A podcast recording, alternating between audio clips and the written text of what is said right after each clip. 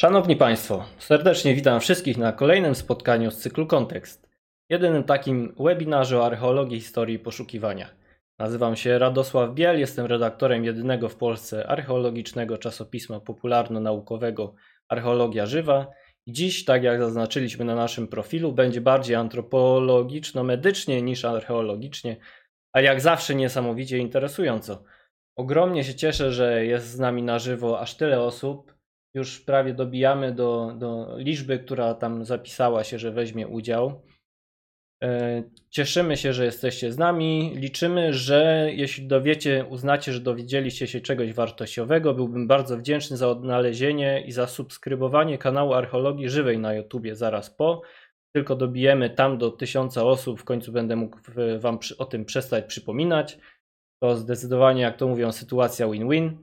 I to tyle ze spraw szybkich organizacyjnych. Nie pozostaje mi nic innego, jak serdecznie przywitać w naszym imieniu, czyli zarówno gospodarzy, jak i widzów, którzy nas oglądają, wybitną specjalistkę, m.in. w dziedzinie paleopatologii oraz rekonstruowania wyglądu przyczyciowego na podstawie czaszki, kierownik Katedry Antropologii Uniwersytetu Przyrodniczego we Wrocławiu, profesor antropologii, doktor habilitowaną Barbarę Kwiatkowską, oraz doktor nauk medycznych Aleksandrę Karykowską, specjalistkę w dziedzinie anatomii człowieka i etiologii chorób, anatom, antropolog i obecnie adiunkt na wspomnianej katedrze antropologii UPWR.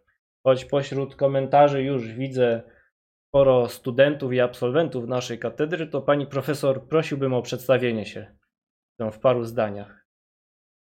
Bardzo mi miło powitać Państwa. Tak jak wspomniał nasz prowadzący, pan magister Piel. Jestem głównie takim antropologiem historycznym, zajmuję się populacjami historycznymi. Staram się przybliżyć studentom i innym osobom wiedzę właśnie dotyczącą tego, jak dawniej żyli ludzie, jakie mieli warunki życia, czy byli zdrowi, czy chorowali, e, jak funkcjonowali w otaczającej, w otaczającej rzeczywistości.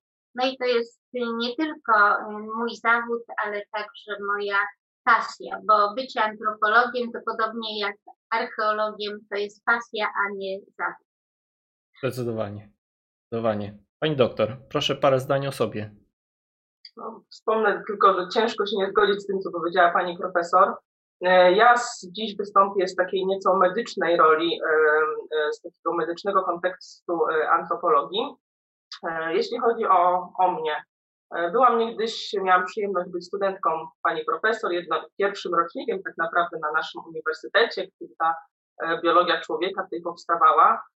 Także naprawdę jest mi z tego powodu niezmiernie miło i tym bardziej jest mi miło, że pani profesor już jako mój współpracownik, a tak naprawdę ja jako współpracownik pani profesor, możemy tutaj razem dzisiaj dla Państwa wystąpić. Super, wspaniale. Bardzo dziękuję, że przyjęłyście nasze zaproszenie. Mówię nasze, bo oczywiście nie zapomniałem o moim współprowadzącym Andrzeju Daczkowskim, redaktorze naczelnym miesięcznika Odkrywca, który także jest z nami. Drodzy Państwo. Ja akurat reprezentuję miesięcznik Odkrywca, e, miesięcznik pasjonatów e, historii. My wprawdzie rzadko piszemy o e, kościach, ale postaramy się wspólnie tutaj wziąć czynny udział w dyskusji. Na pewno wszyscy się dowiedzą czegoś nowego. Drodzy Państwo, przyznam się Wam, że dopiero dwa dni temu zmysłowiłem sobie, że spotykamy się w jeden prawdopodobnie z najpiękniejszych dla wielu osób dni w roku, tłusty czwartek. Zanim przejdziemy do właściwego tematu, bardzo szybko przyznajcie się, na ile pączków sobie dzisiaj pozwoliliście, Andrzej? Zero. Nieładnie, ładnie. Polska tradycja. Pani profesor? Jeden. No, podobnie jak no, ja. No, półtora, półtora. Ola? Nie udało się jeszcze? E, udało się, udało się. Dzięki kolegom właśnie z pracy. E, trzy poszły, czego, czego ale nie... cicho. Aha, dobrze. Nikt, nikt o tym nie usłyszy. Ja, ja też jeden. Widzę, że nie ma hmm. pośród nas prawdziwych wojowników i wojowniczek pączkowych. Komentarze... Ja mam sama więcej niż wy wszyscy razem. No to prawda. Widzę, że. O, Katarzyna Król pisze, że dziś też Dzień Kobiet w Nauce, więc y, równie wspaniałe święto. Widzę, że pozdrowienia płyną cały czas. Poznania, jak tutaj widzę, Wrocławia też są ludzie, więc wspaniale. Niektórzy też podjęli rękawice. Tutaj Michał Czernik pisze, że zjadł 8. Domyślam się, zobaczymy, kto spośród widzów zjadł najwięcej. E, osobiście nie polecam jedzenia i nadrabiania zaległości pączkowych w trakcie transmisji, szczególnie dla osób, które nie tolerują widoku ludzkich kości. Tych będzie pokazywanych dużo i to do kamery, a nie wyłącznie jako zdjęcia, więc podstawowe ostrzeżenie mamy już z głowy, choć domyślam się, że większość widzów e, wie na co się zapisała i widok kości im nie straszny, a wręcz przeciwnie. Zacznijmy więc może od przypomnienia podstaw zasadniczo. Już tutaj przełączam ekran na odpowiednie i bardzo Cię proszę, Olu, żebyś zaczęła. Dobrze, ja zacznę od takiej krótkiej prezentacji, żeby Państwa wprowadzić nieco e, w temat. E, tak trochę humorystycznie nazwałyśmy ją to nam w kościach trzeszczy, czyli paleopatologii i inne informacje, które możemy odczytać z materiałów wykopaliskowych. E, pewnie większość z Państwa wie, że antropologicznymi źródłami poznania jest przede wszystkim materiał kostny, bądź to szkieletowy, bądź ciało palny. I oczekujemy w badaniach oczywiście jak najwięcej. Im więcej się dowiemy, tym lepiej. E, natomiast dziś powiemy o takim małym wycinku tego, czego możemy się dowiedzieć na podstawie kości, mianowicie właśnie e, dowiemy się o tym, e, jakie choroby z tych kości możemy odczytać. Schorzenia tak naprawdę zostały zdiagnozowane niejako już u przodków człowieka, nawet u australopiteków, który, z których niektóre posiadały próchnicę zębów, E, u jednego mm, e, z australopiteków e, zdiagnozowano nowotwór łagodny w postaci takiego kostniaka kostnawego. My dzisiaj z panią profesor jeszcze na eksponatach tutaj będziemy przykład takiego kostniaka na kościach pokazywać. Ten akurat był w obrębie kręgosłupa i nie był on oczywiście przyczyną zgonu tego australopiteka, najprawdopodobniej był to upadek e, z wysokości, co się e, australopitekom e, niestety zdarzało. Drugim eksponatem był kostniako mięsak u kolejnego australopiteka. Występował w obrębie kości stopy. Pierwotnie wydawało się, że jest to nowotwór łagodny, ponieważ one się charakteryzują takimi powstawaniem takich narośli na kościach, natomiast nowotwory złośliwe z reguły charakteryzują się absorpcją kości. Natomiast w dalszych badaniach okazało się, że faktycznie ta absorpcja wewnątrz kości miała miejsce i ten nowotwór tę kość w środku e, atakował. Co jest właśnie ciekawe, że nowotwory kojarzą nam się obecnie z tym naszym szybkim trybem życia e, i tak dalej, natomiast występowały już u naszych wczesnych przodków. E, również u, u, nas, no, u naszych innych krewnych, u Homo erectus występowały urazy głowy, guzy kości udowej, u neandertalczyka urazy głowy, choroby uzębienia, ropnie, zapalenia okostnej, choroby stawu, e, u człowieka paleolitu młodszego krzywica, podogłowie, karłowatość gruźlica bądź wady kończyn dolnych. E, takim ciekawym, taką ciekawą informacją jest również to, że u człowieka z kromanią, e, którego szczątki odkryto jakieś 150 lat temu, E, i postanowiono je niecałe trzy lata temu zbadać pod kątem właśnie zmian, które na, na czaszce tych szczątków e, odnaleziono. E, I okazało się, że osobnik ten cierpiał na chorobę genetyczną, którą jest nerwiako-włókniakowatość. Ona się właśnie objawiała występowaniem takich narośli niemalże na całym ciele. Przyżyciowo również takie mm, charakterystyczne plamy w stylu latte się nazywają. E, towarzyszyły e, właśnie objawom tej choroby i postanowiono wykonać rekonstrukcję twarzy takiego pana e, i mniej więcej wyglądał on tak. Na początku warto by było jeszcze wspomnieć, czym jest paleopatologia, kiedy ona się rozwijała i jakie są główne problemy, które paleopatologom towarzyszą w trakcie pracy.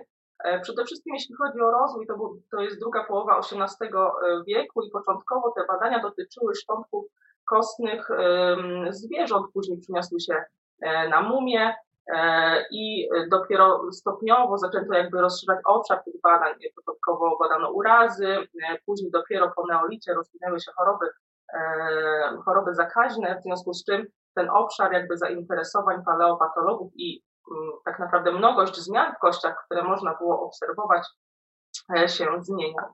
Jeśli chodzi o definicję, to tak troszeczkę, jak jesteśmy tutaj, jakby przedstawić definicję paleopatologii na zasadzie takich trzech puzli, które tworzą całość, no to jesteśmy tutaj wszyscy w komplecie, bo mamy archeologa, mamy antropologa i mamy medyka, bowiem paleopatologia właśnie z tych trzech nauk czerpie informacje. E, problemem jest to, że na kościach bardzo wiele zmian może być takich niecharakterystycznych dla konkretnej jednostki chorobowej, w związku z czym możemy pomylić e, różne, różne jednostki. I tutaj przykładem takim jest e, obecność takich wżerów, zmian takich osteolitycznych w obrębie kręgosłupa, które są charakterystyczne zarówno dla gruźlicy, którą mamy na zdjęciach tutaj poniżej, jak i dla brucelozy, której, e, której zdjęcia mamy przedstawione tutaj na drugim e, obrazku, dlatego czasami na takie problemy możemy trafić. Podobnie jest z określaniem e, zmian nowotworowych i różnych innych, dlatego, dlatego takie problemy nam się mogą przytrafiać. Natomiast pomocna tutaj właśnie jest coraz bardziej medycyna i coraz większa współpraca ma miejsce pomiędzy paleopatologami a medykami, w związku z tym, że e, dochodzi do rozwoju tych nowych technik e, badawczych, dzięki którym możemy z większym prawdopodobieństwem określić właśnie jaką, z jaką jednostką chorobową mamy do czynienia. E, w neolicie doszło do takiego intensywnego rozwoju chorób zakaźnych wskutek tego, że ludzie zaczęli osiedlać się, zaczęli hodować zwierzęta, zaczęli żyć w większych skupiskach Doszło również do rozwoju handlu, później również do wojen i to sprzyjało również rozprzestrzenianiu się chorób. E, również wojny, różne kataklizmy doprowadziły do takiego ubóstwa, do troszeczkę osłabionego braku higieny, w związku z czym to również sprzyjało rozwojowi chorób e, zakaźnych. I na bazie materiałów szkieletowych możemy ocenić takie siedem grup schorzeń, Pierwsze z tych schorzeń są to schorzenia, e, które mają podłoże takich zaburzeń rozwojowych. E, mogą one mieć podłoże właśnie genetyczne bądź środowiskowe. Tutaj mamy akurat sakralizację kręgu e, lędźwiowego, czyli zacznięcie się ostatniego kręgu lędźwiowego z kością krzyżową. Taki przykład jeszcze pani profesor pokaże tutaj na eksponatach, więc nie będę zbyt długo się tu zatrzymywać. E, kolejny przykład takiej e, choroby o podłożu mm, właśnie e, zaburzeń rozwojowych jest tak zwana pokomelia, czyli choroba objawiająca się niedorozwojem kończyn, a tak naprawdę kości długich, kończyn górnych i dolnych. Może być to całkowity niedorozwój bądź częściowy. Taki sławetny lek talidomid przyczynił się w historii do, do rozwoju tego typu zaburzeń rozwojowych. E, przepisywany był kobietom w ciąży w latach 60. ubiegłego wieku na zaburzenia, właśnie tu jest e, taki paradoks, że zaburzenia związane z przebiegiem ciąży, e, jakieś mdłości i tak dalej. Natomiast okazało się po latach kilku, że te, te, ten lek przyczynił się właśnie do, do powstania takich, takiego rodzaju schorzeń u noworodków. Kolejna grupa schorzeń e, są to urazy e, i te urazy w historii, jeśli chodzi o e, źródło tych urazów, przyczynę oraz częstotliwość, oczywiście zmieniały się i początkowo na przykład źródłem były dzikie zwierzęta, na które polowano, później nieco bardziej jakby mm, ta przyczyna przesunęła się na wojny i związane z tym właśnie różnego rodzaju złamania. Kolejną grupą schorzeń są schorzenia e, zakaźne, które możemy podzielić na swoiste bądź nieswoiste. Te swoiste to, to te zakażenia, które mm, e, będą powodowane przez jeden rodzaj drobnoustroju. E, I przykładem takich schorzeń może być na przykład cholera, dżuma, gruźlica, bruceloza, o których już wspomniałam. E, natomiast e, w paleopatologii możemy mm, na podstawie materiału szkieletowego ocenić jedynie te choroby, które będą miały przebieg mm, przewlekły, a nie gwałtowny, tak jak w przypadku dżumy czy cholery. Niestety nie jesteśmy w stanie tego na kościach stwierdzić z uwagi na to, że choroby te miały przebieg gwałtowny i z reguły kończyły się śmiercią. E, tutaj na, na zdjęciu akurat zmiany występujące w przebiegu kiły. E, tutaj trąd. Pani profesor pokaże jeszcze eksponaty tych schorzeń nieswoistych, zakaźnych. które związane są właśnie z zapaleniem takim ropnym. W 90% wywoływane są one przez grąkowca złocistego, ale również na przykład przez pneumokoki. E, tutaj e, takie zmiany, które występują e, w przebiegu właśnie kiły w obrębie czaszki. Kolejną grupą schorzeń są schorzenia metaboliczne związane z niedoborem różnych substancji. Pani profesor będzie tutaj pokazywać jeszcze kilka przykładów, natomiast nie mieliśmy, nie miałyśmy tutaj na miejscu przykładu tak zwane cribra orbitalia, e, czyli takiej porowatości e, e, sklepienia oczodołu, która występuje w przebiegu na przykład anemii i związana jest z niedoborami żywieniowymi. Głównie mówimy tutaj o niedoborach żelaza, ale również innych substancji. Kiedy anemia ma taki przebieg przewlekły, również może doprowadzić do powstania takich zmian, ale warto zaznaczyć, że zmiany te występują również w przebiegu przykład malarii bądź zakażenia pasu żytniczego, w związku z czym nie są one jednoznacznym takim e, wskaźnikiem e, konkretnej jednostki chorobowej. Do takich schorzeń e, metabolicznych możemy zaliczyć również na przykład szkorbut, który na kościach również możemy ocenić, albo osteoporozę i krzywicę, którą też pokażemy. Kolejna grupa schorzeń to są zmiany degeneracyjne. Tutaj akurat guzki szmorla, które także pokażemy na eksponatach. E, do tych zmian e, degeneracyjnych, które z reguły związane są z wiekiem, e, zaliczymy również występowanie osteofitów, co my jeszcze mamy, mamy DISH, Także też Państwu pokażemy jeszcze na przykładach tych naszych eksponatów tu na miejscu. O, a tutaj osteofity, czyli takie wyrośla kostne, które bardzo często pojawiają się w obrębie kręgosłupa. E, następna grupa schorzeń to są e, schorzenia związane z e, nieprawidłowym działaniem układu wewnątrzwydzielniczego i tu widzimy akurat gigantyzm i akromegalię, które wiążą się z nadmiernym wydzielaniem hormonów wzrostu. Różnią się one tym, że gigantyzm jakby działa w okresie wzrostu i dotyczy całego organizmu, wszystkich kości, natomiast akromegalia E, objawia się dopiero w okresie, kiedy to wzrastanie już zakończyło się i dotyczy stóp, e, rąk i e, żuchwy.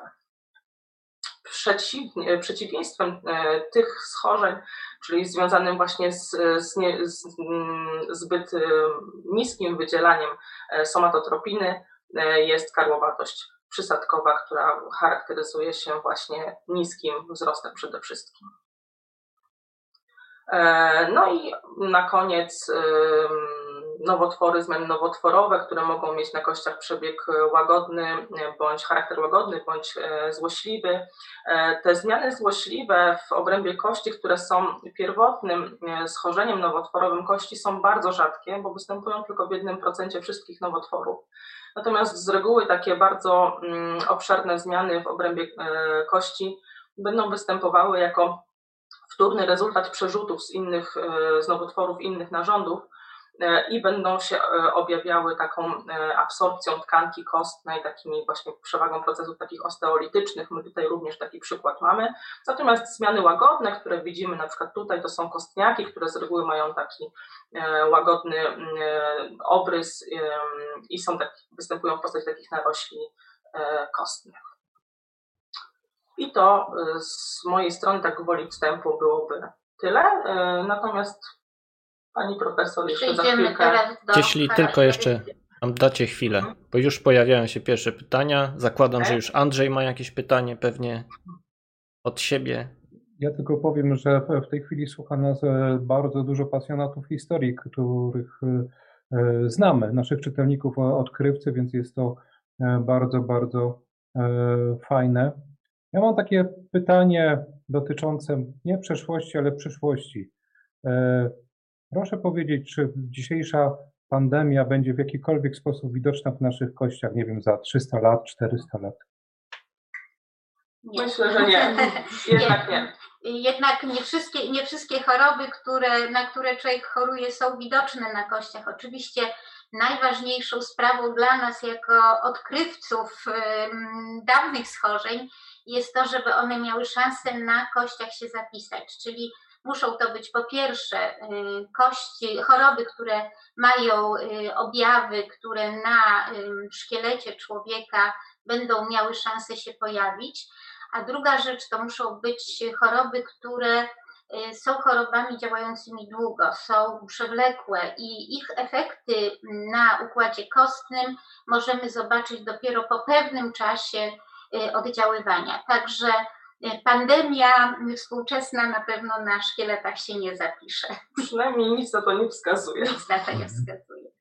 Jest też pytanie od pana Marcina Woźniaka e, do Kiły. Czy mhm. o Kile będzie? E, w będzie. Będzie. A jesteście w stanie tylko odpowiedzieć od kiedy w Europie? Od Kolumba czy wcześniej? Mówi się, że od Kolumba ale, ale jak faktycznie było to? W zasadzie trwają y, cały czas dyskusje, nie ma jakby ostatecznej y, wersji. wersji. Natomiast jedno jest wiadome, że mm, Kiła bardzo rozprzestrzeniła się w okresie wojen krzyżowych. Także to był ten czas, kiedy mm, możemy mówić o Kile y, no, jako o swego rodzaju pandemii owego czasu. Także Także być może Kolumb zapoczątkował, ale tego na pewno nie wiemy. To już plotka jakaś może też to. Mhm, plotka. Które choroby w czasach paleolitu były najczęstsze? Jesteśmy w stanie powiedzieć złamania kości najpewniej. Myślę, że głównie urazy. urazy tak. tak, tak. Głównie urazy.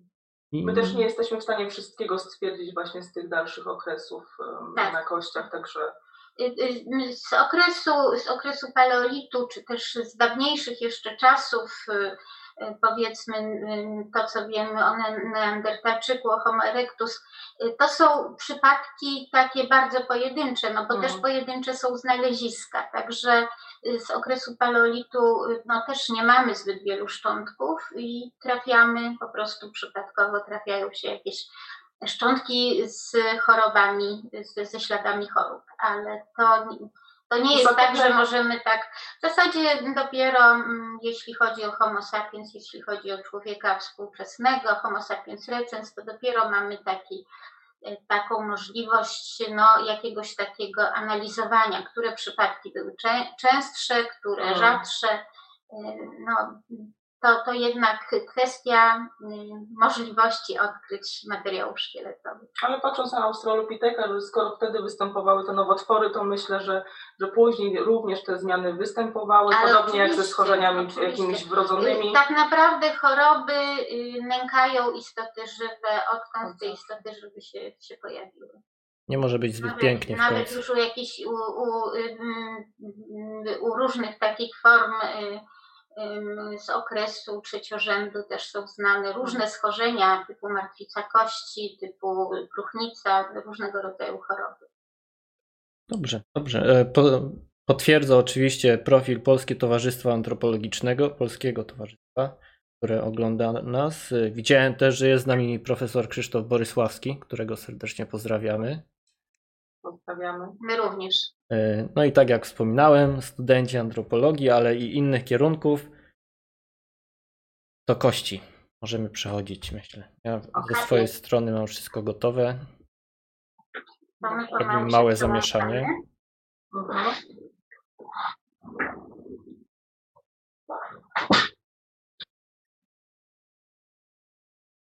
Już teraz wyłącz prezentację, to będziemy lepiej myślała, lepiej rozmawiała. Y, możemy zaczynać? Tak jest. Y, to będziemy się trzymać, proszę Państwa, tej kolejności, w jakiej Pani doktor tutaj nam przedstawiała y, zmiany patologiczne, czyli zaczniemy od tej grupy różnych schorzeń rozwojowych. Niektóre z tych schorzeń rozwojowych miały taki charakter, że nie były zbyt uciążliwe dla osoby, która na te, te dolegliwości miała. I tutaj mamy pierwszy taki przykład właśnie takiej zmiany rozwojowej, teraz już powiem tak na żywo możemy to obejrzeć, bo widzieliśmy to na zdjęciach, na żywo w cudzysłowie oczywiście, to jest sakralizacja ostatniego kręgu lędźwiowego, czyli zrośnięcie się kręgu lędźwiowego piątego z kością e, krzyżową. Jest to zmiana o nie, niedużej, o niedużej, że tak powiem, uciążliwości dla posiadającego podobnie jak tutaj takie mm, niedokostnienie w obrębie rękojeści mostka, to był element, który za życia był elementem chrzestnym, ale no jest to też taka właśnie zmiana, która może wygląda dramatycznie, bo wygląda jak ślad po kuli w serce, ale tak naprawdę jest to niezbyt dokuczliwa e, zmiana nowotworowa. Rozwojowa. Rozwojowa, przepraszam. tak mówiłyśmy ostatnio o to się rozkończyło. Tutaj mamy taki interesujący przypadek. To jest, proszę Państwa, pierwsze E, prawe żebro, z którym zrosło się takie nieduże żebro szyjne. Żebra szyjne e, są dosyć rzadkie. E, tutaj mm, jako przykład możemy podać Barbarę Radziwiłłównę, która miała żebro szyjne dosyć duże, bo długości około 4 centymetrów, po lewej stronie usytuowane. No więc być może dlatego właśnie nosiła takie stroje z odpowiednimi kołnierzami, które przykrywały pewną dysproporcję, jeśli chodzi o górną część klatki piersiowej, czyli te, te, taką pewną mhm. asymetrię. Także takie też niezbyt dokuczliwe zmiany rozwojowe możemy obserwować. Do takich bardziej uciążliwych możemy zaliczyć taką zmianę, którą tutaj widzimy na y, kręgu lędźwiowym, to jest y, zmiana, która, którą określa się mianem kręgu motylowatego. Jest, możemy trochę bliżej prosić. Tak, to jest taki, to jest tylko żeby było ostre teraz, to o, dobrze? O, tak, to jest taki lepiej. krąg, którego mm, centralna część jest zapadnięta ze względu na takie rozwojowe niedokostnienie tego elementu i to u osobnika już dorosłego daje objawy właśnie dolegliwości różnego rodzaju kręgosłupowych. Wiąże się to też z takim kształtem klinowatym kręgu, obniżeniem y, przedniej części trzonu kręgu, y, co y, no, jest dosyć taką dokuczliwą już dolegliwością. No i tutaj też chciałyśmy z Panią doktor pokazać jeszcze z takich mhm. właśnie poważniejszych dolegliwości, patologii, to jest dolegliwość, którą nazywamy dysplazją stawu biodrowego. To schorzenie, tutaj może Pani doktor trochę nam pokaże prawidłową kość, żeby, żeby to sobie porównać. Proszę zobaczyć, tutaj mamy głowę kości udowej prawidłowej, a tutaj głowa kości udowej, która właśnie została zniekształcona w wyniku dysplazji. I też pani doktor tutaj od razu prezentuje mhm. miednicę, która, kość miedniczną, na której widzimy skutek właśnie tego rodzaju problemów. Panewka stawowa, która powinna być tutaj ulokowana, prawidłowa, o takim kształcie mieszczącym głowę kości Y, udowej na skutek właśnie y, takiego nie, nieprawidłowego rozwoju, nie, wykształ, nie wykształca się w pełni i tworzy się coś w rodzaju takiego rzekomego stawu, czyli ta głowa y, wchodzi, wchodzi, tutaj antropolodzy nie patrzą, bo to jest od innego osobnika, to od innego, ale czyli to jest nie ta strona ciała, ale taka głowa właśnie wchodzi w taką nieprawidłową, w taką nieprawidłową, wytworzoną sztucznie na zewnętrznej ta, części talerza miednicznego, talerza biodrowego, y, panewkę stawową. Y, tutaj mamy też takie przykłady schorzeń, które y, wiążą się, pani doktor, tak. z, proszę opowiedzieć. Tak, przedwczesnym zarastaniem szpół czaszkowych, antropolodzy wiedzą, że oczywiście na podstawie tych szpów możemy ocenić wiek osobnika, natomiast jeżeli dochodzi do przedwczesnego zarastania, to w tym przypadku mamy do czynienia z tak zwaną czaszką łódkowatą, czyli wydłużoną przednio-tylnie, nieco spłaszczoną jakby e, od góry. I w, takiej czaszce łódkowatej, czyli skafy cefalotycznej, dochodzi do przedwczesnego zrośnięcia szkół strzałkowego, właśnie którego tutaj już nie widzimy. Tak, on e, bardzo wcześnie, bardzo wcześnie przestaje być widoczny, w bardzo wczesnym etapie zarasta, co powoduje problem przede wszystkim z rozrastaniem się czaszki w tym wymiarze szerokościowym. Natomiast mhm. właśnie to rozrastanie na długość powoduje, tak jak pani doktor powiedziała, ten kształt taki. I w przypadku tych, tych wad związanych właśnie z tym wczesnym zarastaniem szwów czaszkowych, to jest najczęściej występująca wada, bo aż 50% przypadków e, dotyczy. E, drugi przykład, tak, to jest plagiocefalia, czyli częściowe e, zrośnięcie przedwczesne szkół wieńcowego z kolei. Czyli z prawej strony widzimy ten, ten szef występuje, natomiast ze strony lewej, ja może e, nie wiem, czy to tak widać. Kamery. O, o. Jest tutaj szef? jest szef po stronie lewej, natomiast po stronie prawej Tego szef szkół. jest w ogóle niewidoczny. I jak patrzymy, jak patrzymy na czaszkę z góry, to widzimy, że jest ona mocno asymetryczna. Także to jest właśnie też taki przykład y, y, rozwojowych y, problemów, które możemy zobaczyć na możemy zaobserwować na kościach. No i jeszcze z takich zmian właśnie ciekawych, ciekawych rozwojowych mamy tutaj, chcemy zaprezentować Państwu tutaj kości naszego wrocławskiego karła. To jest kość udowa. Dla porównania, to jest kość udowa kobiety, no to była pani karzeł i tu dla porównania e, kość e, kobiety o normalnej wysokości, o prawidłowej wysokości e, ciała. No podobnie dla porównania jeszcze pokażę Państwu tutaj kość ramienną i poprosimy Panią doktor o komentarz właśnie do tego tak, ja mówiłam, tak, ja mówiłam o karłowatości przysadkowej, natomiast nie mówiłam o czymś takim jak achondroplazja właśnie, której, której przykład tutaj mamy i jest ona, e, właśnie objawia się tym, że te proksymalne kości e, szkieletu, kości właśnie kończyn e, mają taki nienaturalnie krótki e, wymiar. E, jest to wada genetyczna, czyli właśnie zaliczamy ją do tych zaburzeń rozwojowych, objawia się właśnie tymi krótkimi kończynami, normalnym, długim tułowiem, e, takim spłaszczeniem też w okolicy nosa, e, pogłębioną lordozą lędźwiową. I tam jest jeszcze kilka takich objawów jeszcze, które towarzyszą temu, tej jednostce. No i w tym przypadku, bo w przypadku takiej, takiej karłowatości przysadkowatej często towarzyszą jej zaburzenia takie psychiczne, E, natomiast tutaj, tutaj tego, nie ma. Tego, tego, tego nie ma.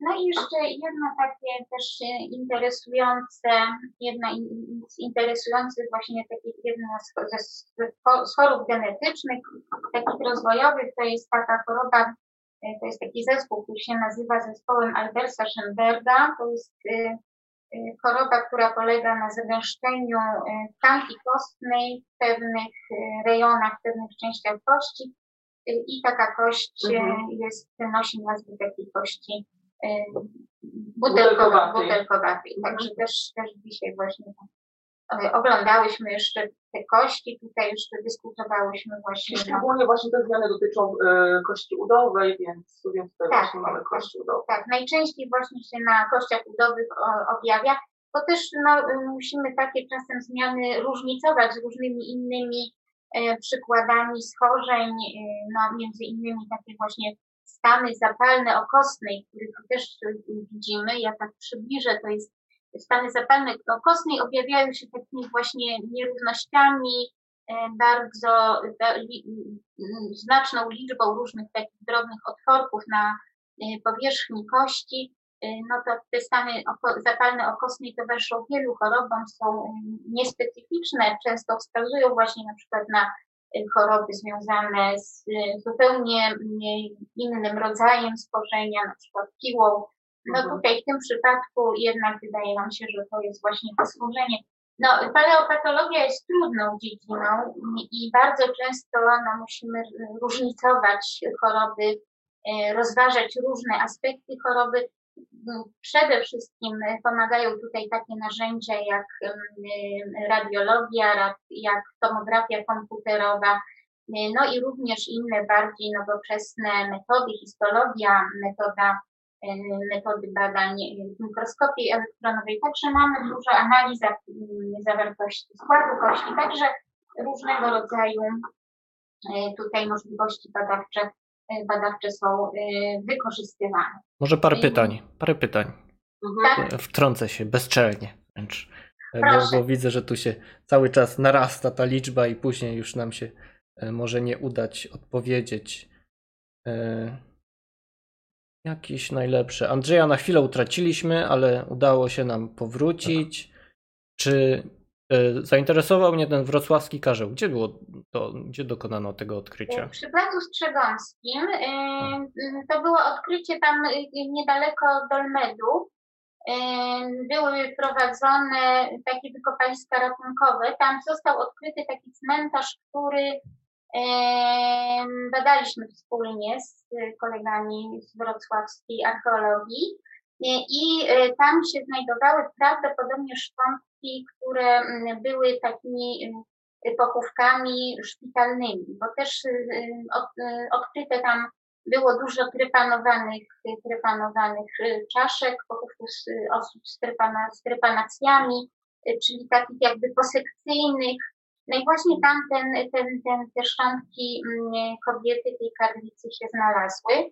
W tej chwili jeszcze trwają badania nad tym, nad tym materiałem. Będziemy niedługo publikować właśnie tutaj w zespole z panem y, doktorem Nowakowskim będziemy publikować to znalezisko, także myślę, że niedługo będzie można, bo mamy prawie kompletny szkielet. Była też robiona próba rekonstrukcji wyglądu przeżyciowego twarzy że tam taka komputerowa, także powoli przygotowujemy do publikacji, więc pewnie będzie więcej wiadomo.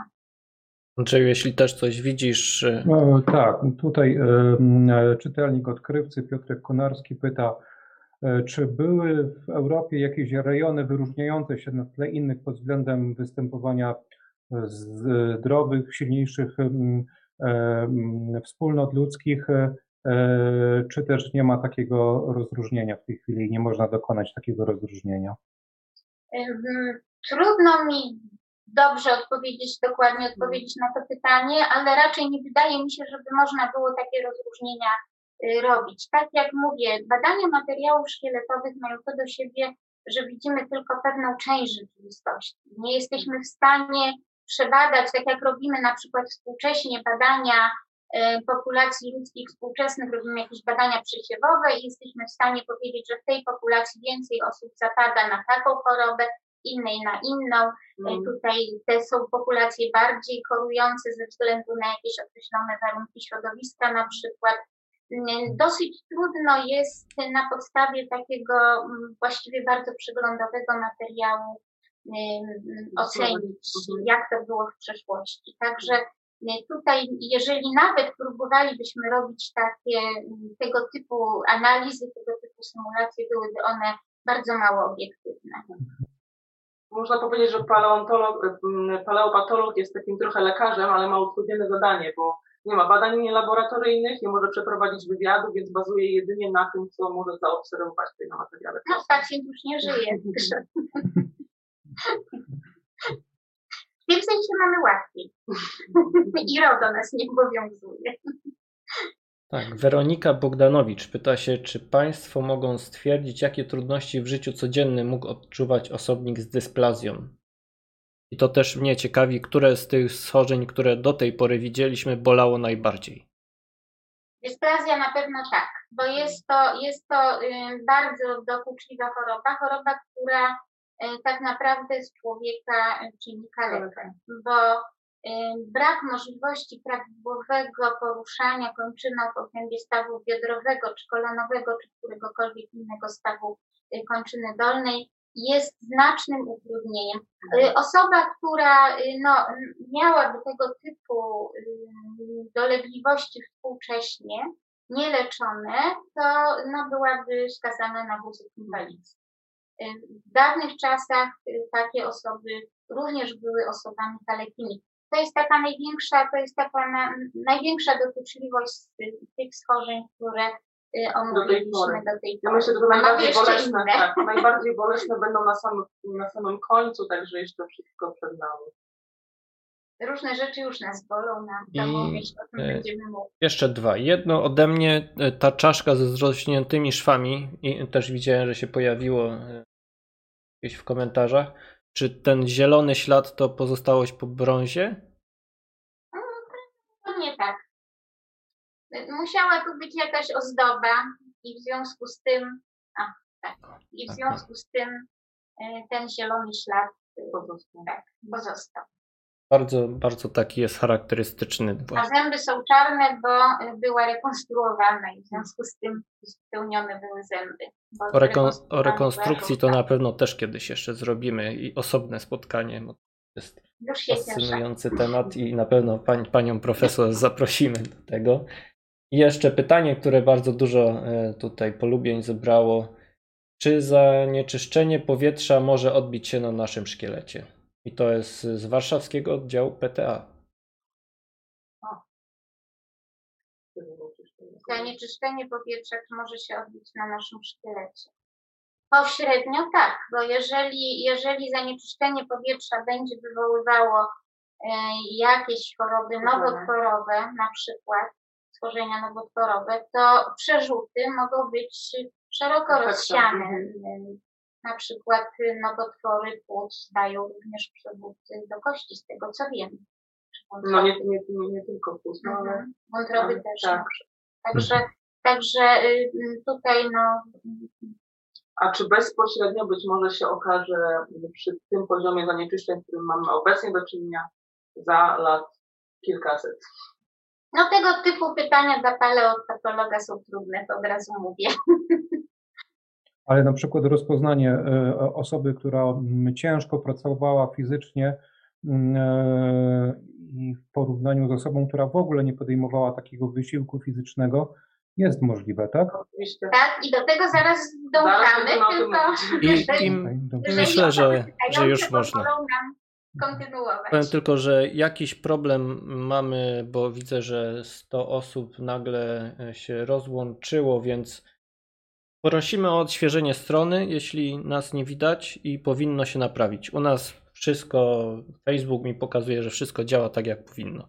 Więc To ja proponuję, zanim przejdziemy do kolejnej części, jest pytanie o portret, który wisi na ścianie mm, e, w tle. E, e, Internauci pytają, czyj to jest portret? To jest pan profesor Mydlarski. Jan Mydlarski, były rektor powojenny Uniwersytetu Wrocławskiego, antropolog, to jest e, jakby e, no, taki prekursor antropologii e, powojennej i założyciel wspólnie z panem profesorem Czekanowskim, e, bo pan profesor Mydlarski jest uczniem, e, był uczniem pana profesora Czekanowskiego, a z kolei mój ojciec, pan profesor Krupiński, był uczniem i pana profesora mm, Czekanowskiego i pana profesora Mydlarskiego. Portrety mam tu po przeciwnej stronie profesora Czekanowskiego i profesora Krupińskiego. To przy okazji odwrotnie ustawimy kamerę. Ale to jest pan profesor Mydlarski i to jest studium wykonane przez malarza. E, imienia nie pomnę, ale nazwisko Pę- Pękalski. Mm, Pan em, Pękalski, mm, też ojciec profesora fizyki z Uniwersytetu Wrocławskiego, malarz wykonał y, takie studium do portretu pana rektora, który, pana rektora Mydla- Mydlarskiego, który zawisł na Uniwersytecie Wrocławskim w sali e, Senatu. Przez jakiś czas był w katedrze antropologii, a potem e, w do sali senatu to przyniosę. I to jest takie studium do portretu, także to jest e, bardzo cenny obraz. Nie tylko ze względów uczuciowych, antropologicznych, ale również e, wykonania przez e, autentycznego, prawdziwego malarza. dobrze, to To kolejna. możemy kolejna... wracać do kości, tak? Tak, jak najbardziej. Dobrze, to proszę Państwa, ponieważ jakby Państwo wywołali temat y, obciążeń pracą fizyczną, to może zanim, bo chci- chciałyśmy teraz omówić urazy, żeby się trzymać kolejności w prezentacji, ale widzę, że Państwa interesują y, też zagadnienia takie, które no, wzajemnie są powiązane, bo urazy też często wiążą się z pracą, ale pokażemy tutaj właśnie takie przykłady, y, które wynikają, które wskazują na obciążenie y, pracą fizyczną, szczególnie kręgosłupa. E, Tutaj widzą Państwo w trzonie kręgu takie zagłębienie. To są tak zwane guzki szmorla, chociaż widzimy tutaj nie tyle guzki, ile dołki. Ja tak przybliżę mhm. jeszcze bardziej. No i poproszę Panią doktor o komentarz tych dołków. Tak, guzki szmorla powstają wskutek mm, przepukliny, która e, dotyczy krążka międzykręgowego e, i właśnie ten krążek wpukla się w tej centralnej głównie części trzonu e, w obrąb tego trzonu, wywołuje powstawanie takich właśnie dołków, które nazywamy przekornie kuskami e, szmorla i towarzyszy właśnie osobom, taka zmiana osobom, które ciężko pracują, które właśnie ten kręgosłup mocno przeciążają. Tak, to jest taka typowa zmiana, która właśnie występuje u osób młodych również, bo jest to taka typowa zmiana przeciążeniowa, czyli przy znacznym e, fizjologicznym obciążeniu, niefizjologicznym e, obciążeniu kręgosłupa, taką pracą wysiłkową właśnie tego typu zmiany, takie przepukliny dysków się e, pojawiają. Również różnego rodzaju zmiany degeneracyjne, które występują mm, na krawędziach kręgów, to są tak zwane osteofity. E, one tak naprawdę mm, u każdego z człowieka, czy ciężko pracującego, czy też tak bocznie, bocznie o, czy też mniej obciążonego pracą mm, się pojawiają, występują, bo to jest też związane z wiekiem, ale na pewno u osób bardziej intensywnie pracujących one bardziej mocniej są rozbudowane. E, no, z tego względu, że no, kość jest takim materiałem bardzo aktywnym i z wiekiem, jak następuje ubywanie wody z organizmu, wysychanie krążków międzykręgowych, to krawędzie kręgów zaczynają przy różnych rodzajach rucha, ruchów, szczególnie takich ruchach niefizjologicznych, y, o siebie ocierać. I powoduje to takie, taką odpowiedź ze strony układu kostnego, takiego nadtwarzania kości. I właśnie się pojawiają tego typu zmiany, które no, wywołują dość znaczne dolegliwości, y, dolegliwości y, bólowe. Mhm. Też właśnie efektem takich y, obciążeń, y, obciążeń są różnego rodzaju zmiany y, w stawach. Na przykład tutaj mamy taką zmianę na zasadzie dalszej kości udowej, czyli w obrębie stawu kolanowego. Ta zmiana mogła mieć też różne przyczyny. Ona mogła być efektem stanów zapalnych, efektem obciążeń, ale mm, to, że ten staw był właśnie tak nieprawidłowo fizjologicznie obciążany. Tutaj też mogło dojść do jakiegoś urazu kolana, zapalenia, jakiegoś zerwania stawów, ścięgi, więzadeł, więzadeł stawu kolanowego i widzimy, że tutaj nieprawidłowe funkcjonowanie tego stawu spowodowało wręcz wyszlifowanie. Nie wiem, czy to dobrze widać. O, teraz błyszczy się. Błyszczy się wyszlifowanie powierzchni stawowej, zupełnie takiej, taka wyślizgana, czyli nie tylko chrząstka stawowa tutaj była wytarta na skutek właśnie takiego intensywnego używania, ale także doszło do takiego y, bardzo silnego tarcia y, na kość, co niewątpliwie y, było takim no, dość dokuczliwym, dość dokuczliwą dolegliwością. Także, na pewno bolało. Tak, to na pewno bolało, także mamy też no, różne inne możliwości oceny tego obciążenia organizmu pracą.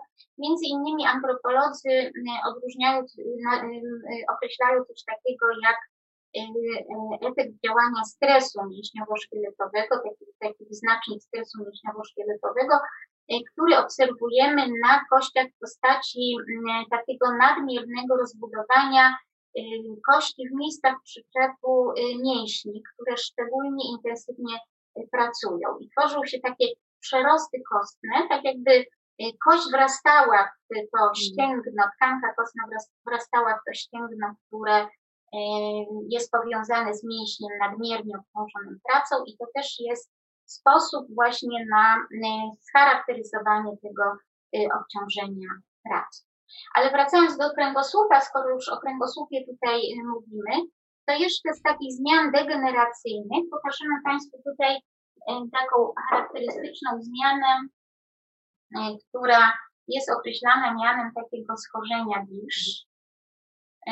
czyli mm, polega to na tym, że tworzy się tak, taki zrost kręgów. Tu poproszę trzech, czterech kręgów sąsiadujących. O, komentarz, tak? tak. Co najmniej trzech, czterech kręgów sąsiadujących. Z reguły w, w tej płaszczyźnie tutaj z przodu bądź po bokach, najczęściej w odcinku e, piersiowym, ale tutaj jest z kolei taka ciekawostka, że właśnie z prawej strony, w tym, e, w tym odcinku piersiowym, ponieważ z lewej strony taką funkcję ochronną pełni e, przebiegająca tędy aorta piersiowa, w drugiej kolejności w odcinku szyjnym i później w odcinku lędźwiowym.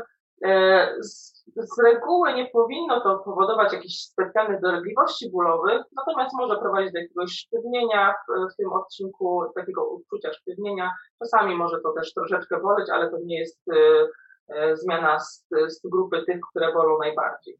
No to jest pewna uciążliwość, ponieważ ten odcinek kręgosłupa jest sztywny i to prawdopodobnie no, powoduje takie uciążliwości właśnie związane z ograniczeniem ruchomości. Natomiast w momencie, kiedy mm, te zmiany mm, kręgosłupowe w obrębie kręgosłupa już tworzą taki blok kostny, no to tu w tym miejscu nic się nie rusza, to też nic nie tak bardzo, tak jak pani e, doktor tutaj mówi, nie jest taką wielką uciążliwością bólową, no ale tego typu zmiana jest na pewno zmianą która bardzo ogranicza możliwości życie, ruchowe i może utrudniać życie. Zresztą takie bloki kostne też występują przy różnych, e, przy różnych e, innych schorzeniach, między innymi właśnie tego typu e, różne bloki występują przy chorobach zapalnych, o których zaraz powiem. Ale chciałabym tu jeszcze. Tak, e, trącę się. Z tym zaraz to może być problem bo my tu gadu gadu, a już 20.52. Ojej. To co, to, to o czym mam opowiedzieć? Bo jeszcze mamy tak, urazy i różne y, prąd, kiłę. O kiłę było pytanie. Tak. Było pytanie o kiłę i myślę, że to, to może, to może kiłę pokażemy, tak? Tutaj y, od razu zaprezentuję książkę y, Kiła Wrocławska to znaczy ta czaszka to tak się mhm. nie nazywa, ale to jest właśnie średniowieczny, to jest XIV-wieczny, XIV-wieczny pochówek z kościoła świętego Idziego, e, też już przez nas opisany w piśmiennictwie e, i takie zmiany, e, też była tutaj robiona tomografia komputerowa, charakterystyczne zmiany dla kiły, oczywiście tego typu kiła to już jest taki, taki stan, który jest zaawansowany, czyli ta choroba dotyka tak. już układ kostny. Tak, tak. Po kilku, po kilku latach od zakażenia, bo tak naprawdę w ogóle warto by było wspomnieć na początku, że ta kiła ma trzy takie postaci, bo może być to kiła wrodzona bądź kiła nabyta. I ta wrodzona inaczej się objawia, inaczej objawia się nabyta, bo wrodzona na przykład e, w formie późnej dotyczy mm, e, szkieletów, e, kości, szkieletów osób między 10 a 18 rokiem życia. I objawia się właśnie, miał tutaj też taki przykład, takim nierównomiernym wzrostem kości piszczelowej, jeżeli strzałka wzrasta prawidłowo, to ta kość piszczelowa jakby nadmiernie wzrastając na długość, czyli te procesy kościotworzenia E, są, są bardzo intensywne, wygina się tak nieco w kierunku przedmiot bocznym e, i to są e, objawy tej kiły wrodzonej. Natomiast w przypadku kiły nabytej te pierwsze objawy dotyczą oczywiście tkanek miękkich dopiero po kilku latach od zakażenia, bo to może być nawet 5-10 lat od zakażenia. One się przenoszą na kości, szczególnie te kości położone powierzchownie, czyli właśnie tutaj czaszka, kość piszczelowa również, ale także żebra.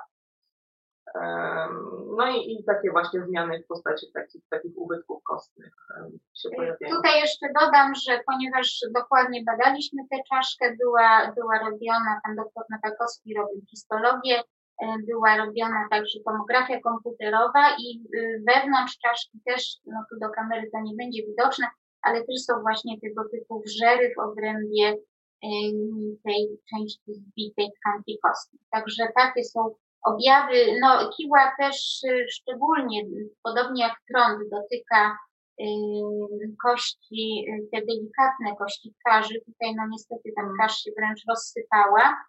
ale to są też zmiany w obrębie podniebienia, które występują.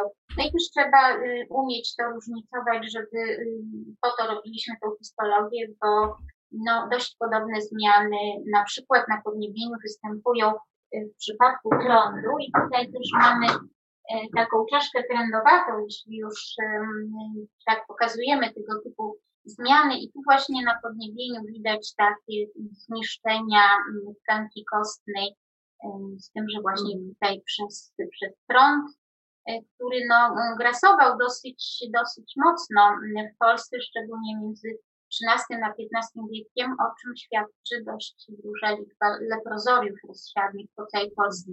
Tak w Wrocławiu już w XIII wieku było takie leprozorium. Widać, że boczna, boczne części wejścia do jamy nosowej, czyli otworu gruszkowatego są takie właśnie zaokrąglone, rozmyte, to jest właśnie mhm. charakterystyczne dla takich. To przyjęciowo też się objawia tak. takim zapadnięciem koniuszka nosa. Tak, i, i braku, brak, takie ubytki w obrębie, tego no niestety za dobrze nie widać do kamery, ale ubytki w obrębie przegrody kostnej nosa tutaj też. No natomiast na czaszce tutaj nie ma takich zmian, jak tam właśnie w przypadku kiły występowały. Takie dość znaczne zmiany, jeśli chodzi o trąd, występują również w tych dystalnych częściach kończyn, czyli w obrębie paliczków i stóp i rąk i objawiają się taką absorpcją tkanki kostnej. To było widać też na prezentacji właśnie, że że te zmiany w obrębie palców e, występują. Taki charakterystyczny objaw trądu. Pani Bernadetta pisze, nie, nie kończmy więcej wiedzy, więcej. No niestety, musimy, bo jeszcze nasz, nasze specjalistki muszą dotrzeć spokojnie do domu, a w Wawiu napadało tyle śniegu, że to nigdy nie wiadomo. Ale Marcin Woźniak pisze jeszcze. Tak, pączki czekają, właśnie. E, pytanie, które chyba zebrało najwięcej polubień. Które choroby mogą przetrwać w kościach i są, mogą być nadal groźne dla badaczy? To znaczy tak, najgroźniejsze dla badaczy są nie te choroby, które mogą przetrwać w kościach, chociaż kiedyś się mówiło tak, że e, piła to w kościach może trwać nawet 600 lat. E, no i zawsze jak prowadziliśmy zajęcia z paleopatologii dla studentów, to jak e, pokazywaliśmy piłę i mówiliśmy, że tak właśnie, tak się mówi, że piła może tyle lat przetrwać w kościach, no to było od razu takie ła i kości leciały, leciały na stół.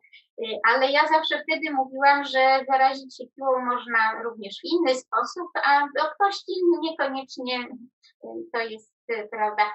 Nie wiem, czy kiedykolwiek y, mm, ktokolwiek się piłą od kości zaraził, raczej nie wydaje mi się, przynajmniej ja nie znam takich przypadków. Natomiast to, co jest niebezpieczne, proszę Państwa, dla badaczy, w ogóle dla badaczy nie tylko paleopatologii, paleopatologii ale także badaczy populacji historycznych. Wszelkiego rodzaju badania prowadzone w kryptach. My, jak schodzimy do krypty, musimy się pełni zabezpieczyć, tak jak zabezpieczają się w tej chwili e, przed COVID-em lekarze czy osoby, które mają kontakt z osobami chorymi, e, ponieważ na kościach mogą przetrwać bardzo różne, znajdują się bardzo różne przetrwalniki, głównie grzybów, głównie Aspergillus flavus czy Aspergillus fumigatus są takie niebezpieczne dla nas i one mogą powodować różnego rodzaju choroby. To jest tak zwana klątwa faraonów, pewnie Państwo e, o tej klątwie słyszeli. Także osoby, które rabowały groby faraonów, potem nagle w szybkim tempie odchodziły z tego świata. W Polsce mówiło się o klątwie Jagiellończyka, ponieważ osoby badające kryptę Jagiellończyka po wojnie też w dosyć szybki sposób kolejno Y, odchodziły z tego świata.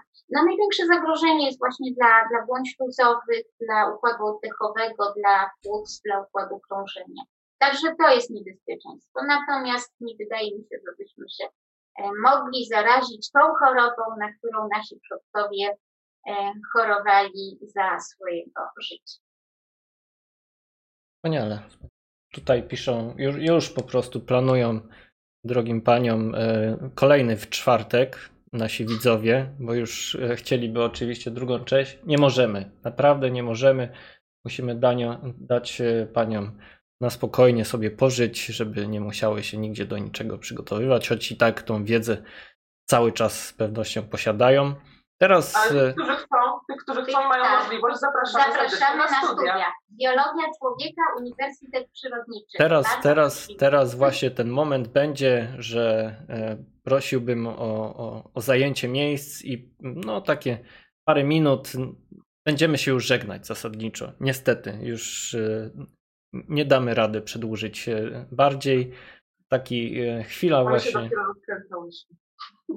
Ja sobie jeszcze oczywiście zapomniałem ułożyć tego okienka, ale żeby nie tłumaczyć na sucho, tradycyjnie pożegnanie zacznie Andrzej, bo wie, jak to wygląda już u mnie. Ja nie zadałem jednego pytania, mogę jeszcze zadać? Pewnie, pewnie.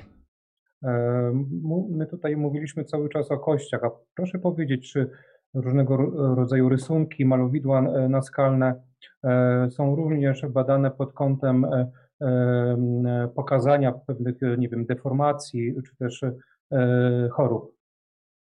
Y, tak, y, z tego co pamiętam, to były malowidło, było malowidło naskalne pokazujące y, skrócenie kończyny, czyli coś w rodzaju takiej choroby Heinego Medina. Na pewno też egipskie takie były rysunki pokazujące różne choroby. Tutaj ekspertem u nas w katedrze od tego typu właśnie różnego rodzaju przedstawień artystycznych schorzeń e, jest e, pan doktor habilitowany Dariusz Nowakowski, więc ja myślę, że to by było do niego pytanie. Nie wiem, czy jest obecny na czacie, mógłby może odpowiedzieć, ale mm, to, to chyba naj, naj, naj, najbardziej zgłębił te zagadnienia. Ale tak, owszem, były, były takie też ryciny, malowidła przedstawiające w różnych okresach historycznych właśnie osoby chore. Dziękuję bardzo. To co, e, Radku, żegnamy się, tak? Tak jest. E, no, ja e, zacznę od tego, że rzeczywiście wśród tych i całej rzeszy ludzi tutaj z nami będących jest, tak jak wcześniej powiedziałem, bardzo dużo czytelników odkrywcy, pasjonatów historii, z którymi się spotykamy na różnego rodzaju poszukiwaniach, e, pracach w terenie, co bardzo, bardzo e, cieszy i ten temat, e, jak okazuje się, złapał za serca również pasjonatów historii. Temat o kościach w tłusty czwartek. To jest bardzo fajna, bardzo fajne zestawienie. W odkrywcy, tak jak mówię, rzadko piszemy o kościach, natomiast temat naszych czytelników bardzo, bardzo zainteresował. Dziękuję bardzo. Bardzo się cieszymy, bardzo się cieszymy. Pani profesor. Zawsze zapraszamy odkrywców do Katedry Antropologii. Aha. Pani profesor, chwila dla Pani. E, to, to, to, jeszcze ten moment, kiedy rekrutację można przeprowadzić. O, dodam. Dobrze. Ale przede wszystkim chciałam podziękować za y, to spotkanie, za to, że mogłyśmy z panią doktor tutaj razem przed, przed Państwem wystąpić i coś od siebie przekazać, jakieś wiadomości. My tu się doskonale uzupełniamy właśnie wiedzą, która, która jest potrzebna i, medykowi, i antropologowi i jak się okazuje nie, nie tylko nam.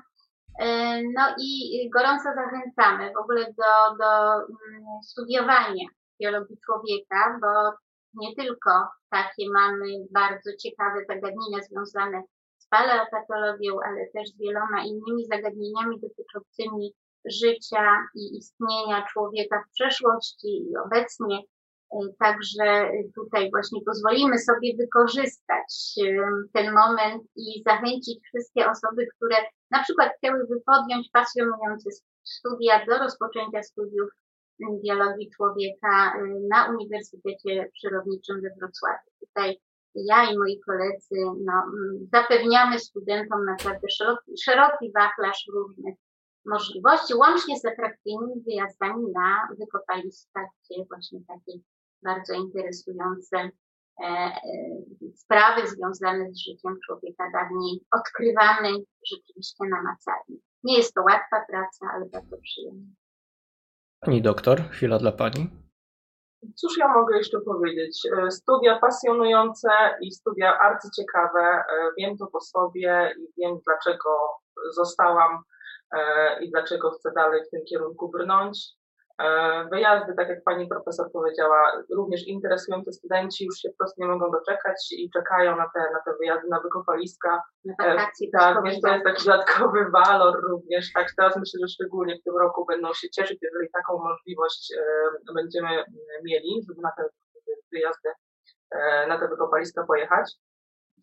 Ja tutaj przy okazji jeszcze, abstrahując już od nas dwóch, chciałabym powiedzieć, że pozostała część naszej kadry również jest wspaniała e, i ma do zaoferowania całą gamę bardzo ciekawych przedmiotów i, e, i potężną wiedzę a propos człowieka.